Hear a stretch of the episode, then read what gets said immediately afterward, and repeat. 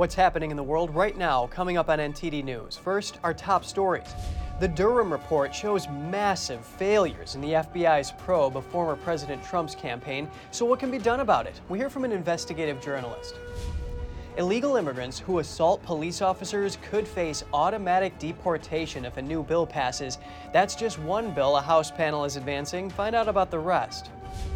Facial recognition technology at American airports. The TSA is currently testing a new program which may become mandatory. Many are voicing concerns.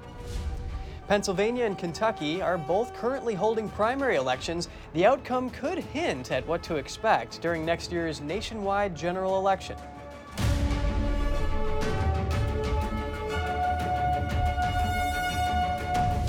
Welcome to NTD News Today. I'm Kevin Hogan. Our top news is on Special Counsel John Durham's report.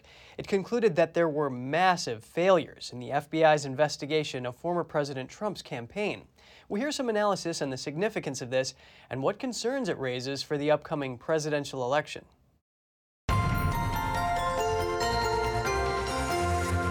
Joining me now is Lee Smith, columnist and author of The Plot Against the President. It's great to have you with us, Lee. Hey, Kevin, thank you very much for inviting me on today. John Durham's report says the FBI did not interview the people connected with the information that the Bureau used to investigate the Trump campaign. If that's true, why not? I mean, this is an investigation bureau. Don't they conduct interviews as part of their standard operating procedure? Yeah, uh, unfortunately, however, this is not a real report. This is um, uh, that's cover up, uh, frankly, uh, or as, as, other people said, it's a way to, it's a, a, a way to shut the book. So all of this hubbub is all over, and uh, the right can stop complaining about FBI and deep state corruption and whatever the nonsense the right complains about, and they can tell the you know, uh, former President Donald Trump in Mar-a-Lago to uh, to quit moaning about it because we've looked into it and it's over. And here's what we found. So everyone can go home, Trust the FBI, trust the Department of Justice, trust the CIA. Don't worry about it. Shut up. That's what it is. That's the Durham report. After this Trump Russia collusion hoax was debunked, many people are looking for concrete steps here. Is there anything that's going to happen? Reform, legal Nothing. sense? Nothing. The, the the the report explains in different ways why there was no way to why um, there was nothing that uh, made them criminally liable um, you know, sure, they're uh, incompetence and, and, and, and maybe they missed some steps and stuff like that. But, you know, there's no criminal case against them, according to the Durham report. And as for reform, according to the Durham report, and then not just to the report, but the way it's blasting it out on social media, it's like, yeah, a lot of the necessary reforms have already been implemented uh, by the FBI under Christopher Wray. So don't worry, your FBI, your Department of Justice are on it. So no, nothing will come of this no reform, no reform, never mind indictments. So, Lee, you've been following this very closely. Incompetence, I mean, the FBI, it's a major branch of the government. And, you know, if a doctor commits, you know, malpractice, then there's going to be ramifications. But if the FBI is incompetent, shouldn't there be something that happens in your view? Well, I, mean, they set it up from the beginning so that if they ever got caught, they would be uh, they would be accused of being incompetent, right? Because being incompetent is better than being criminally liable. That's how they set it up from the outset. This was intentional. So this is what's happened. It's reached its conclusion now, right? It's like, hey, we didn't do anything um, criminally bad. We sure, okay, we missed a few things. W- what do you want? We're human, like everyone else. So that's how it was set up. So no, there will be no consequences. No one will pay any consequences um, in a court of law or under the U.S. justice system, at least not now. So you mentioned that this brought this to a conclusion, but really, what happens next year? I mean, anything in terms of the election that's coming up? I mean, the FBI, as we understand from uh, as we understand from the Twitter files, has interfered in at least two of the uh, two of our last presidential elections in 2016 by working on uh, the Clinton campaign's behalf to frame Donald Trump as a Russian spy, and in order to spy on his campaign. And and in 2020, we saw what happened with everything from uh, censoring information on social media, censoring reports of Hunter Biden's laptop. The CIA then put together a letter remember 50 uh, uh, of those 51 former intelligence officials who signed the 50 the famous 51 spies letter 42 of these people were from the CIA it's a CIA letter FBI and the CIA have uh, collaborated to interfere in the last two elections. What can we count on going forward? We can count on the FBI and the CIA collaborating once again to try to uh, interfere in an American presidential election. That's for certain. A lot of people want some answers here. Lee Smith, author and columnist, thank you so much for your time. Thank you very much, Kevin. Former New York City Mayor Rudy Giuliani has been accused of sexual assault, abuse of power, and other misconduct by a former employee. That's according to a lawsuit filed yesterday.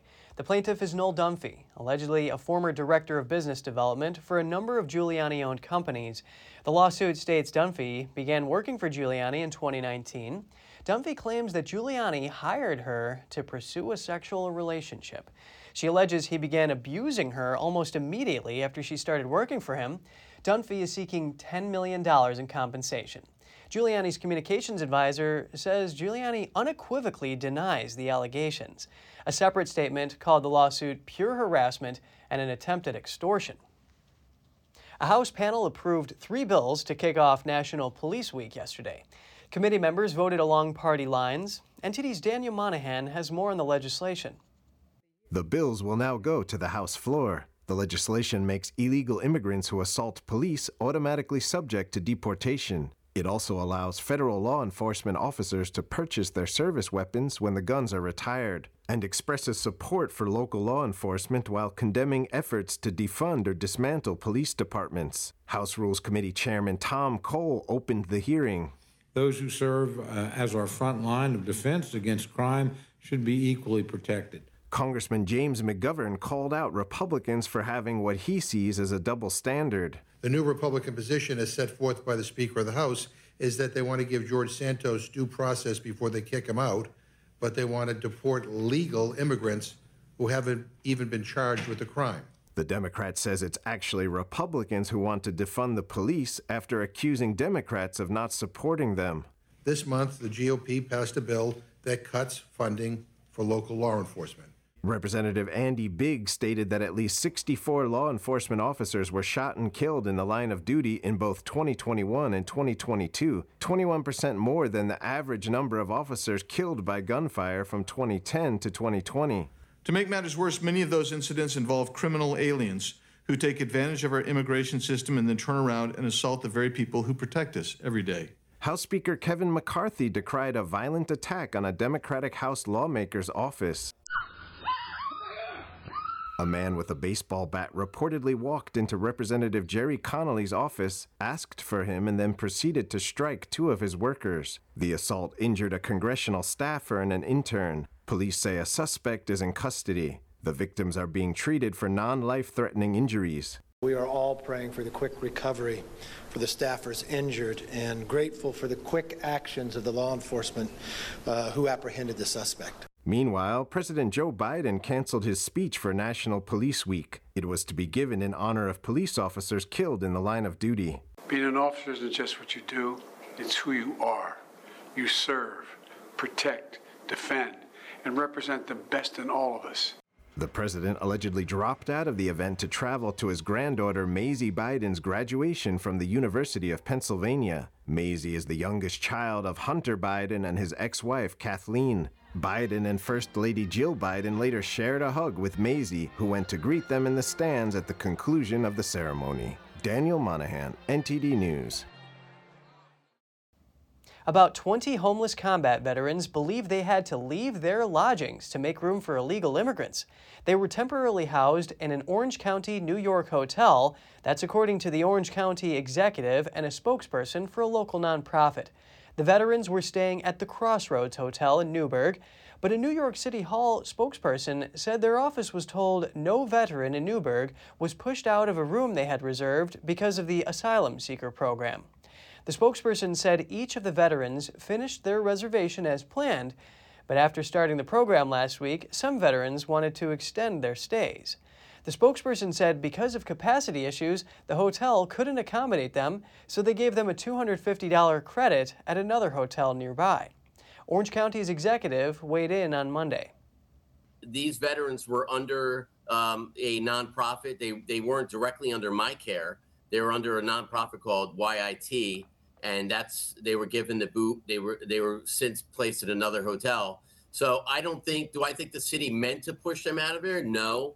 But did they want to occupy as many rooms as they could? Yeah. And in the meantime, did they disrupt a lot of people's lives? Yes. Newburgh City Hall notes the veterans were not identified as veterans when their reservations were made. The TSA is testing the use of facial recognition technology at a handful of airports across the country. However, many are expressing concerns regarding privacy and civil liberties. Here are the details.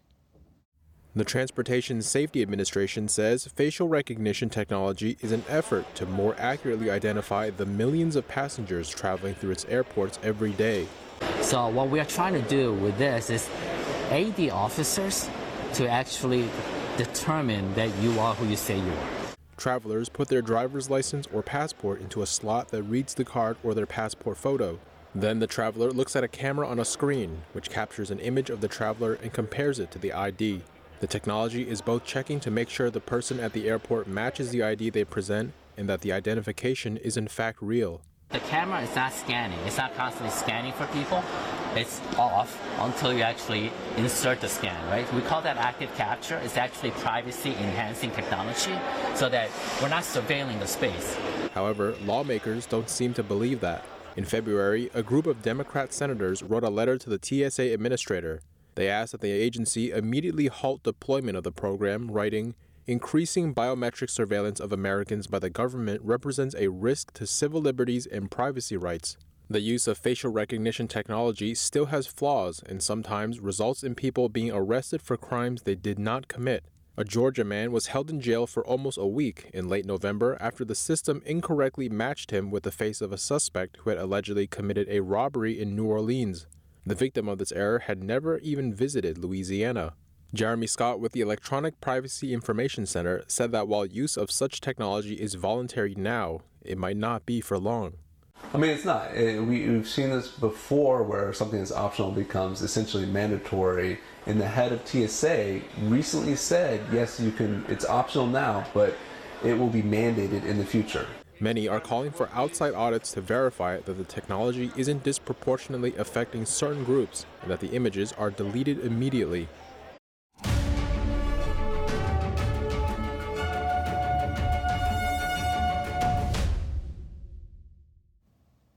Elections in Kentucky and Pennsylvania today could send early signals about the mood of voters ahead of next year's races for the White House and Congress. Kentucky is choosing party nominees for governor and secretary of state, along with a few other races. Pennsylvania voters have 145 races to vote on, including special legislative contests, a crowded Philadelphia mayor's race, and primaries for a state Supreme Court seat. The winner of the Kentucky governor's primary race could set up a bruising general election contest. Republican voters will settle on a nominee to challenge incumbent Democratic Governor Andy Beshear. Two candidates with ties to former President Trump are contenders in a 12 candidate field. The Philadelphia Inquirer is in the midst of the most significant disruption to its operations in 27 years. The newspaper says it's the victim of a cyber attack. The company is working to restore print operations after the attack prevented printing of the Sunday edition. The newspaper's website is still working, but updates are slower. The Inquirer's publisher said she is unable to provide an exact timeline for full restoration of the paper's systems. The attack was first detected on Saturday morning. That's when employees found the newspaper's content management system not working. The paper says the attack is the largest disruption to publication since a massive blizzard in January 1996. The company has contacted the FBI. The Supreme Court announced yesterday that it will hear a case to determine whether South Carolina's congressional districts need to be redrawn. The main question is whether Republican lawmakers discriminated against black voters. NTD's Arlene Richards reports.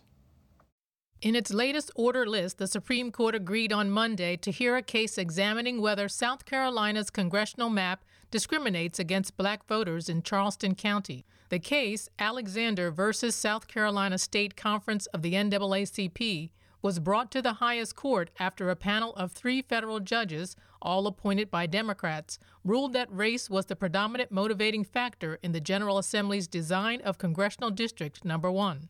The Republican district runs along much of South Carolina's coast and is currently represented by Republican Representative Nancy Mace. The panel further found that to achieve a target of 17% African American population in Congressional District Number 1, Charleston County was racially gerrymandered and over 30,000 African Americans were removed from their home district.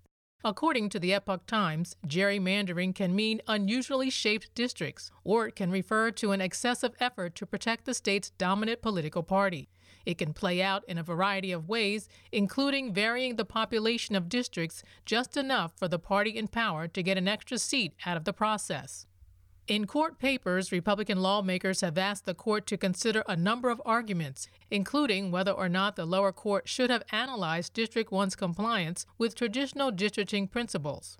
A legal group representing the South Carolina NAACP said the lower court reached its decision by applying firmly rooted Supreme Court precedent to well supported factual findings.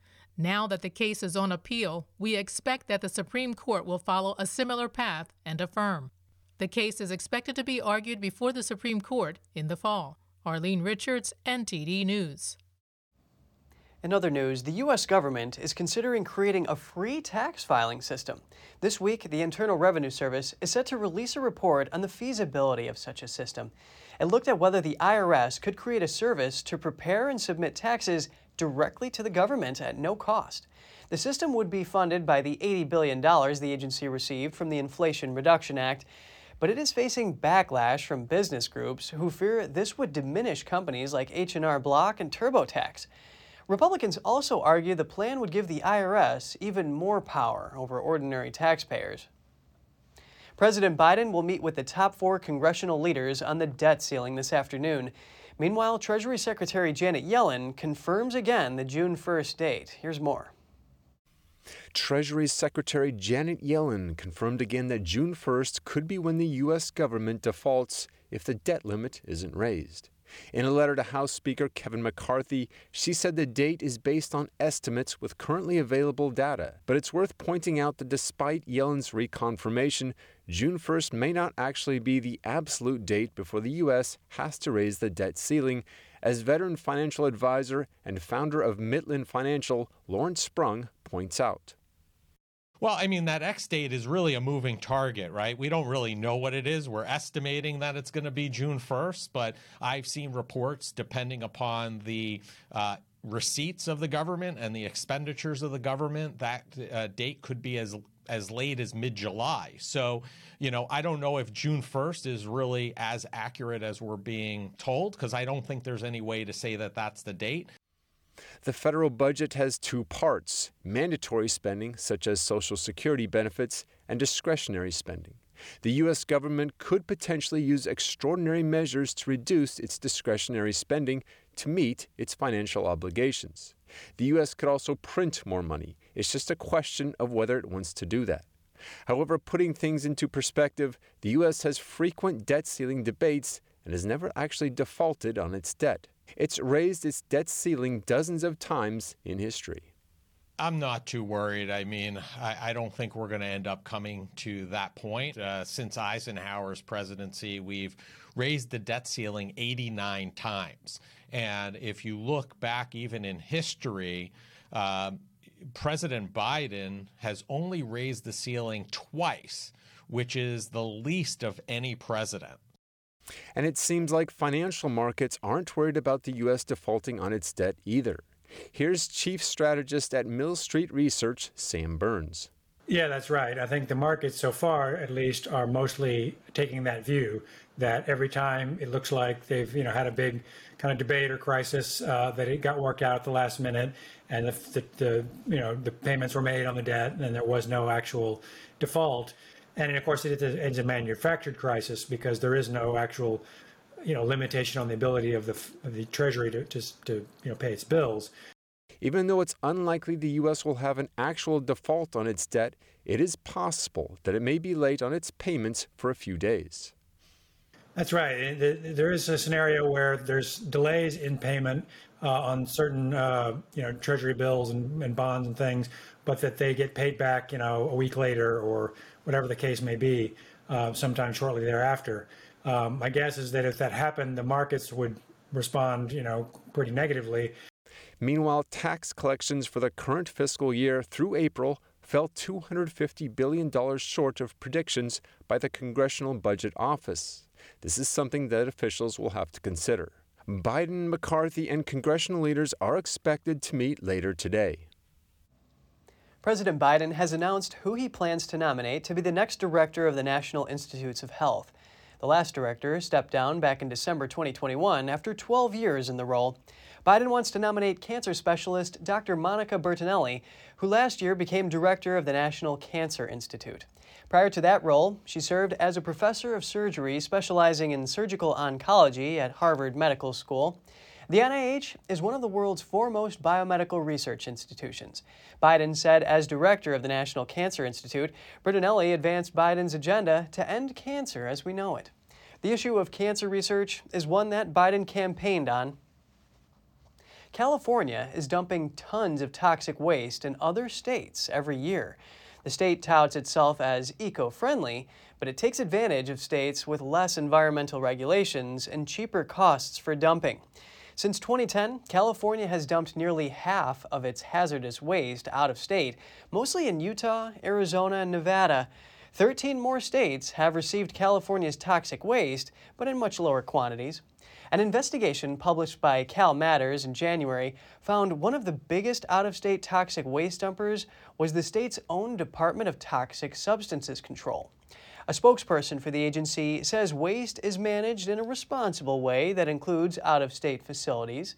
Two of the state's most favored locations to dump the waste are in landfills near Native American reservations in western Arizona. One of these landfills has a history of violating state regulations. Arizona Congressman Paul Gosar says California should keep its waste. He says he'll ask the Attorney General to see if laws are being broken. A woman is accused of pretending to be pregnant and hiding cocaine in a fake belly. The Anderson County, South Carolina Sheriff's Office posted a photo of a deputy posing with the rubber prosthetic belly. During a traffic stop on Interstate 85, deputies got suspicious when a couple gave conflicting information about her due date. Deputies say the woman took off running and drugs fell out of the fake rubber belly. In all, deputies found 1,500 grams of cocaine. That's more than three pounds. Both people are charged with cocaine trafficking. And after the break, Chinese spies are actively carrying out their operations in Belgium. Find out what's in the latest intelligence report from Belgium's security agency Jobs are drying up for college graduates in China. Young job seekers say they're on the verge of giving up. We'll have the details for you when we come back.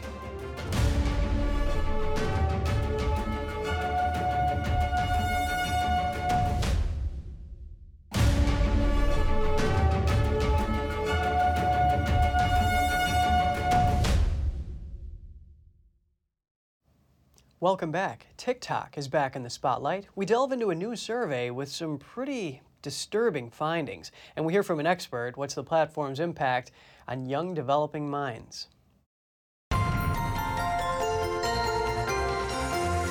Joining me now is Dr. Dean Beckloff, licensed professional counselor. Thank you so much for making the time today, Dr. Beckloff. Sure thing. Glad to be here. Now, there are numerous concerns surrounding TikTok. One is data privacy, and then other concerns are from parents who are worried that this app may cause dangerous content to be fed to their kids. For example, a survey made a couple of these fake 13 year old accounts and it found that they were just overrun with these videos with topics on suicide, eating disorders, self harm, and body image. Should parents be worried about this? I think so. I think it is a concern. Now, you know, I have good hope too, I'll tell you that, but uh, I have some concerns about what's going on, like any adult has and any any parent has.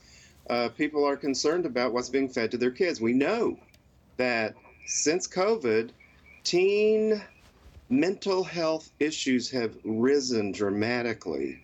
And of course, our, we first thought, of course, that must be COVID. And we have to believe that when teens and kids have been isolated in their homes, uh, they probably did turn to TikTok and a few other things. So uh, we've got probably a number of different reasons why we're having a increase in mental health uh, issues. I've I've seen it in my practice. I mean, a lot stronger mental health issues with hospitalizations and uh, suicide thoughts, and kids actually doing that, as you've well heard, I'm sure, in the news. Tell us a little bit more about your practice. Do you have people coming in who are explaining their lifestyle to you and that these social medias are a common theme? Oh, absolutely. Yeah. Uh, yes, it's a common theme. And then I, I, I still think we're reverber- reverberating from the social isolation that happened during COVID. So I think we've got a mix of problems and issues, but you said it so well. Um, especially TikTok, we're understanding that kids are being fed the the the TikTok videos that are about depression. With that comes major anxiety. With that comes uh, thoughts of self harm, and then of course thoughts of suicide. So when they're being impacted with that at a very young age, and I know uh, my 16 year old would not have wanted to know that she was young, but those are young ages. We know that now that the brain does not uh, fully attain its growth until about 25 or even later. So uh, these are kids growing, and it's already a struggle. Our teens are vulnerable, I think, because the brain is growing so rapidly, and then they're even vul- I mean, all people are vulnerable. We we wouldn't have advertising if we wouldn't couldn't be influenced. Now, if you do advertising, your advertising is fine. Everybody else's is bad, but yours is good here. But advertising is there because we we can be influenced, and so kids are even more highly influenced when they're being impacted with those kinds of videos. Then, ah, we got a problem. Counselor Dr. Dean Beckloff, really good speaking with you on this very important issue. I'm glad to be here. On to the Chinese regime. An intelligence report from Belgium is causing concern. It says that Chinese spies are extremely active in the European nation. Here are the details. A recent government report by the Belgian VSSE security service found that spies for the Chinese Communist Party, or CCP, are extremely active in the country. Belgium is not only a U.S. ally, but also the de facto capital of the European Union. The report assesses security threats that Belgium faces, and it lists Chinese spies as one of them, alongside threats from terrorism and the war in Ukraine.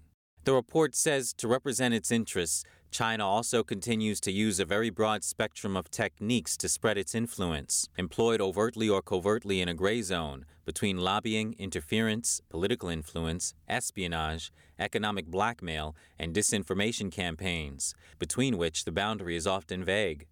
The Belgian agency notes that the CCP doesn't rely just on traditional spies to carry out its operations. Oftentimes, it uses private citizens, Chinese businesses, state media, and lobbyists. The agency concluded with the presence of a large number of major international institutions, Belgium is a very attractive target for Chinese espionage and influence peddling. Young job seekers in China are struggling to find work. Many say they're now at their breaking point. The country's job market struggles come months after China lifted its strict pandemic restrictions and reopened its borders. Here's the story. I went through almost 50 interviews after graduation. Some were just internships. The employers wouldn't pay anything.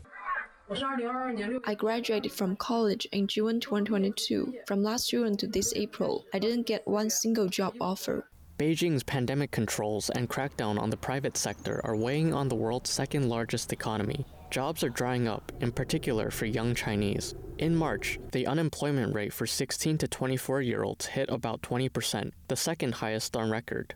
The peak came in July of last year. In a video posted on social media, a young woman says a friend of hers graduated from Berkeley with a master's degree, but hadn't been able to find a job in China for four months. She added that another of her friends was looking to hire a barista for his cafe. He offered less than $900 per month for a six day work week. Over a dozen applications came in the first day the job was posted. All applicants were college graduates. 30% had studied abroad. Authorities are shifting the blame to jobless graduates, urging them to put aside their career aspirations and take low skilled jobs. but parents are reluctant given the high cost of a college education. Meanwhile, the disillusioned young adults are losing confidence. I came to this electronics factory after graduation half a month ago. My job is simply to drive screws. I often doubt that it's worth coming here. I tried 5,000 companies, but only got a few interviews. Layoffs and failed interviews drove me to self denial and drained my motivation. The pressure that came over me kept me awake all night long. With this year's graduation season fast approaching, more than 10 million college students are entering China's job market. That figure, plus 1 million overseas graduates coming back home for opportunities.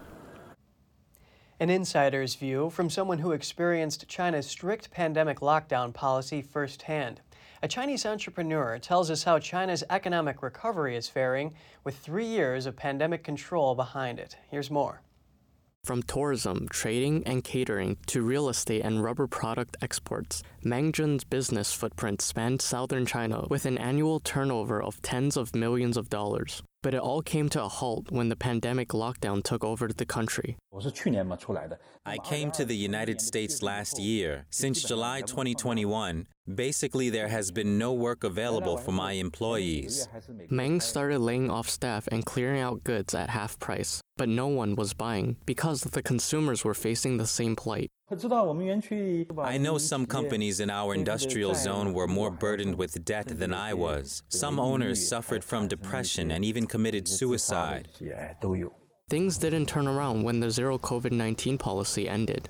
Meng said a friend of his owned a plant making decorative materials. Before the pandemic, the friend heeded the regime's call to scale up production capacity. Now, the real estate slump is taking a major toll on his business. Policies like lower interest rates or purchase incentives are all lies. My friend's products are still piling up.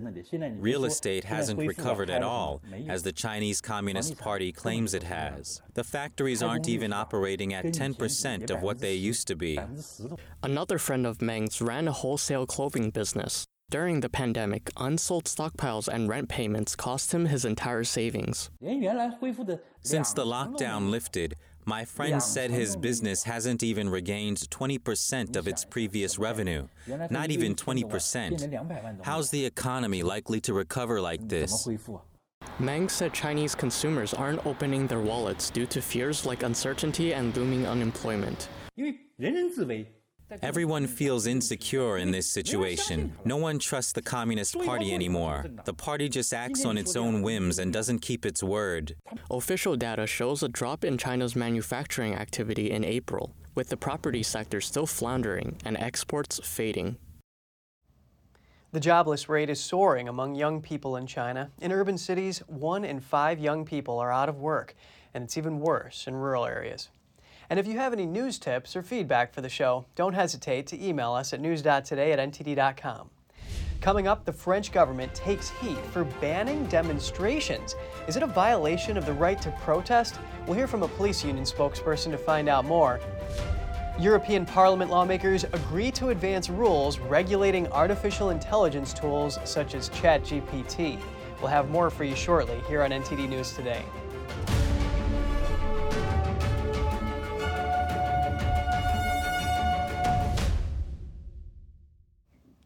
The CIA has launched a video campaign on YouTube urging Russians to make contact and share key information with the U.S. Тот путь, который я себе выбрал. Почему жизни одних людей ценятся больше, чем жизни других? This video shows Russians contemplating major decisions. A male voice talks about the value of heroism and endurance. the text in the video says the agency wants to hear from military officers, intelligence experts, diplomats, scientists, and people with information about Russia's economy and its leadership. It also provides a secure internet channel for getting in touch. At the same time, Moscow has put potential informers on high alert. Parliament voted last month to raise the penalty for treason from 20 years to life in prison. In France, legal experts and politicians are criticizing the French government for banning demonstrations. They call it a violation of the right to protest. While the Interior Minister argues these bans should prevent violent acts, We hear from a police union spokesperson who says the government is actually trying to silence the opposition in the streets. NTD's France correspondent David Vives has the report. The French government is increasingly banning protests and other gatherings in the country. Officially, the move is designed to prevent outbursts of violence that marred many demonstrations in France over the previous months. Two groups planned to gather this Sunday in the French capital for the annual celebration of iconic medieval figure Joan of Arc. But the Interior Ministry decided to ban this gathering of groups he called far right. Some legal experts deem such bans illegal, saying they infringe on the right to peacefully assemble. Police union France Police Bruno Attal says the government shouldn't target groups based on their political beliefs. When you talk about far right, you can't ban a demonstration because groups are far right or far left. It can only be banned on the basis of constitutional facts that, for example, there will be a disturbance of public order. Lawmakers of President Macron's party initiated an investigation to identify the individuals or groups behind the violence during recent protests. Interior Minister Gérald Darmanin this week instructed police authorities to ban any demonstration from far right groups in the country. National Rally lawmakers have criticized that the government employs the far right label on some groups while not calling anti fa or environmentalist activists far left. Attal agrees with this point. To designate just the far right is not very fair. We know very well that, that, for example, in all the demonstrations today, you have the far left that breaks, that loots, that assaults, that even tries to kill policemen. So, at the legislative level, it's not possible for the law to name only the far right or the far left. This is the law. It's for everyone. Protest bans have multiplied over the past weeks as some people participate in spontaneous demonstration. This was the case for the so-called casserolade protest, bashing pots and pans to drown out public officials, which were all banned in Paris based on anti-terrorist legislation. Experts call this a legal abuse. A lawyer union successfully asked a Paris prosecutor to put an end to the ban. Attal says government bans also extend to other areas. I find that authorities abuse their powers. As a small example, I once asked, with other police officers, for a permit to demonstrate because a policewoman had committed suicide, and we felt that it was her superiors who were guilty there. Guess what? The Paris police authority at the time refused the demonstration. You see? So there are real problems. I'm rather worried because we should be governed by laws, and the government should not decide whether a demonstration is allowed or based on the opinion of its opponents. The only question to ask is whether it's legal or not. David Vives, NTD News, Paris. Turning to artificial intelligence, Europe could soon have rules regulating the new tech. It's been two years in the making. EU lawmakers took a recent vote. European lawmakers came a step closer to passing new rules regulating artificial intelligence tools, such as ChatGPT, following a crunch vote on Thursday. A European Parliament committee voted to strengthen the flagship legislative proposal as it heads toward passage. After two years of efforts by Brussels, the EU's highly anticipated AI Act looks set to be the world's first comprehensive legislation governing the technology. New rules will tackle the use of facial recognition, biometric surveillance, and other AI applications. One of the reasons why I think the time is is is really now to do this is because we really need guardrails for the quality of the models because they are rolled out large scale so many businesses but also users will start using them um, and anything in any problems in the quality of the models or the training data will trickle down into all the downstream users. Under the plans, AI tools will be classified according to their perceived level of risk, from low to unacceptable. Riskier applications will face tougher requirements, including being more transparent and using accurate data. One of the EU's main goals is to guard against any AI threats to health and safety and protect fundamental rights and values. Lawmakers agreed to ban predictive policing tools, which crunch data to forecast where crimes will happen and who will commit them. They also approved a widened ban on remote facial recognition, save for a few law enforcement exceptions like preventing a specific terrorist threat. The technology scans passers by and uses AI to match their faces to a database. Violations will draw fines of up to £25 million, or 6% of a company's annual global revenue. In the case of tech companies like Google and Microsoft, such a fine could amount to billions. The regulations now head into negotiations between the 27 member countries, Parliament, and the EU Commission. The European Parliament will then vote on the final bill in summer. A British skincare manufacturer saw its revenue and profits jump by 40% since trying out a four day work week. Staff will get paid for five days still, but some hope the idea might help jumpstart productivity. No chatting, no messaging. Apart from the whirring machinery, there is silence. This is deep work time at British skincare manufacturer Five Squirrels. Since June, staff at the company have worked four days a week, but still get paid for five. Everyone was pounding through their work from Monday to Thursday to make sure that Friday was definitely going to happen. Company owner Gary Conroy says since the switch, revenue and profits increased by 40%. It was micromanaging ourselves for a long period of time to get to that, the knob of what our current productivity was in a five day week. And we thought, well, if we can maintain that in a four day week, then we're okay. But actually, what we saw was that actually people were smashing through their targets and they were getting much, much higher. He says this was due to staff making less mistakes and that now they rarely get complaints from customers or returns. People are focused, um, they're less tired, they're more fresh. You know, they want to get the job done quickly and they want to go home on a Thursday and have three days to themselves. An economist at Oxford University said people in Denmark and the Netherlands work on average about 1,400 hours a year, while Americans work closer to 1,800 hours a year.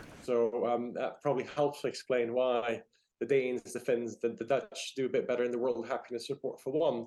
But from a more productivity angle, which my own research speaks to, um, they also do more better in terms of um, productivity on an hour-to-hour basis. So while they're working quite a bit less as compared to their UK and US counterparts. Last year, Five Squirrels was one of 61 UK-based companies to take part in the world's biggest trial of a four-day week.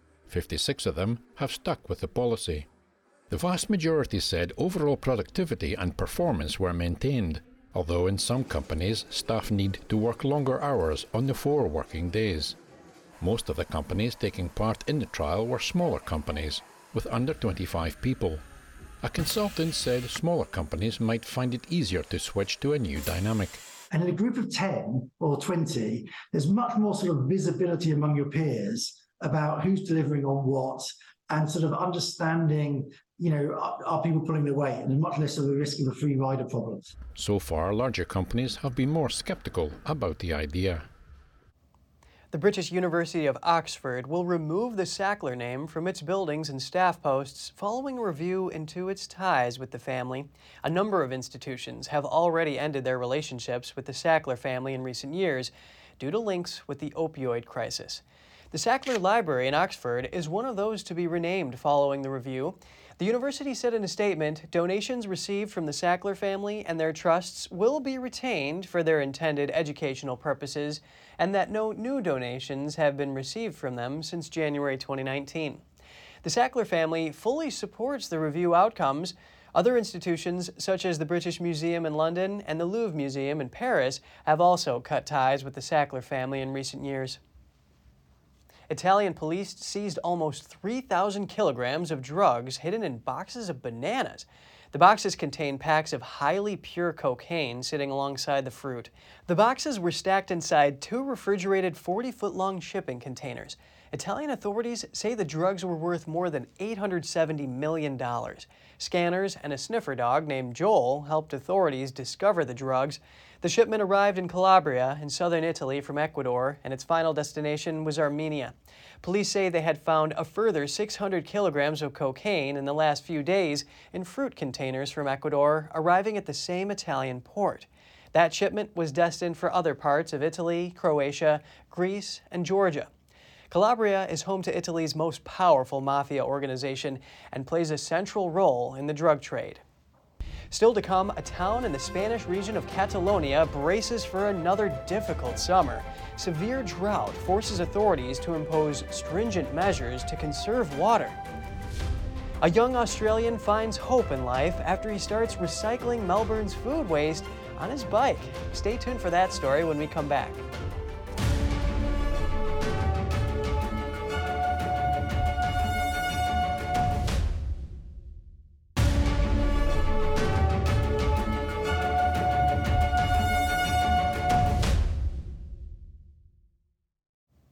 Good to have you back with us. We're continuing in a Spanish town where residents are bracing for another difficult summer. Locals endured 16 hour water cuts last year when aquifers ran dry. Now, swimming pools are adding to the controversy. NTD's Andrew Thomas has the latest. In Vacarisses, Catalonia, locals are not allowed to refill empty pools. Mayor Anthony Massana called it a necessary measure. He added that the town had worked to drill new wells amid a drought. Some say pools are a scapegoat for a lack of coherent water policy in Spain. The model was created by the Franco regime and the post Franco regime, which, without urban planning laws, allowed there to be neighborhoods that grew a lot. All these neighborhoods were legalized and are legalized, but of course they have the house model of a house with swimming pool, garden. The town has gained regional notoriety for its number of pools. The town of 7,000 has more than 1,500 registered pools. That's one for every five residents but severe drought is forcing authorities to impose stringent measures to conserve water. For me, the challenge is how to adapt this model to today's needs. The model is already there, we can't change it. How is this model more sustainable? Well, with a pool, always keep the water in the pool, using thermal covers so that the water evaporates less. Catalonia is one of the most parched regions in Spain. Some reservoirs are at just 7% of their capacity. Local resident Antonia Leon Garcia says the townspeople are unfairly stigmatized. When you go shopping in the supermarket or in Terrassa, people say to you, Oh, yes, you live where there are 30,000 swimming pools, right? It's a silly stigma that's gone round. But if you are here, you are in the countryside. The bulk of Spain's water resources go toward agriculture. Analysts estimate that the industry accounts for 70% of water usage. For Garcia, money for her pool is going down the drain. Oh, no, no, I'm not going to fill it. I'm going to remove it. Why? Because first, we don't have kids. Second, because now I'm paying for a pool that I don't use, that I won't fill, and I have been paying for for seven years. In Catalonia, local mayors successfully petitioned for public pools to be exempt from the restrictions.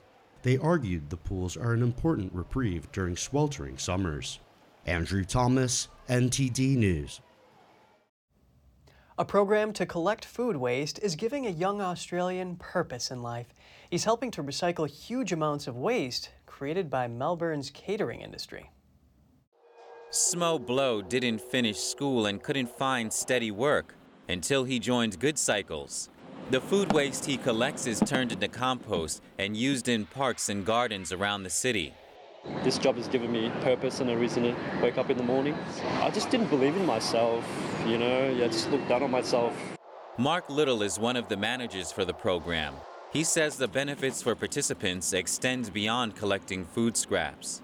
We give people jobs and then we uh, help them to become better at having a job, learning all the things that you need to be able to have a job, and then we help them to go on to get jobs elsewhere. Melbourne needs the help that Good Cycles provides. The city's mayor says there is a huge amount of food waste. We have uh, some of the highest levels of FOGO waste of any place in Australia. And that makes sense because we've got one of the biggest hospitality and dining sectors in Australia. So, what's Blow's next move? He plans to build on his success here and become an electrician, also known as a Sparky. I'm looking into studying to become a Sparky, so I'll be hopefully studying and uh, doing this job. Yeah, it feels good, man. Yeah, it feels good. Businesses have responded positively to the bikers collecting food waste, and the benefits to Blow's life continue to grow. Colin Fredrickson, NTD News. That's all for today's program. We're really glad to have you with us. Please send us an email if you'd like to tell us something. We're going to put it on screen. For podcasters, that's news.today at ntd.com. I'm Kevin Hogan, NTD News, New York City.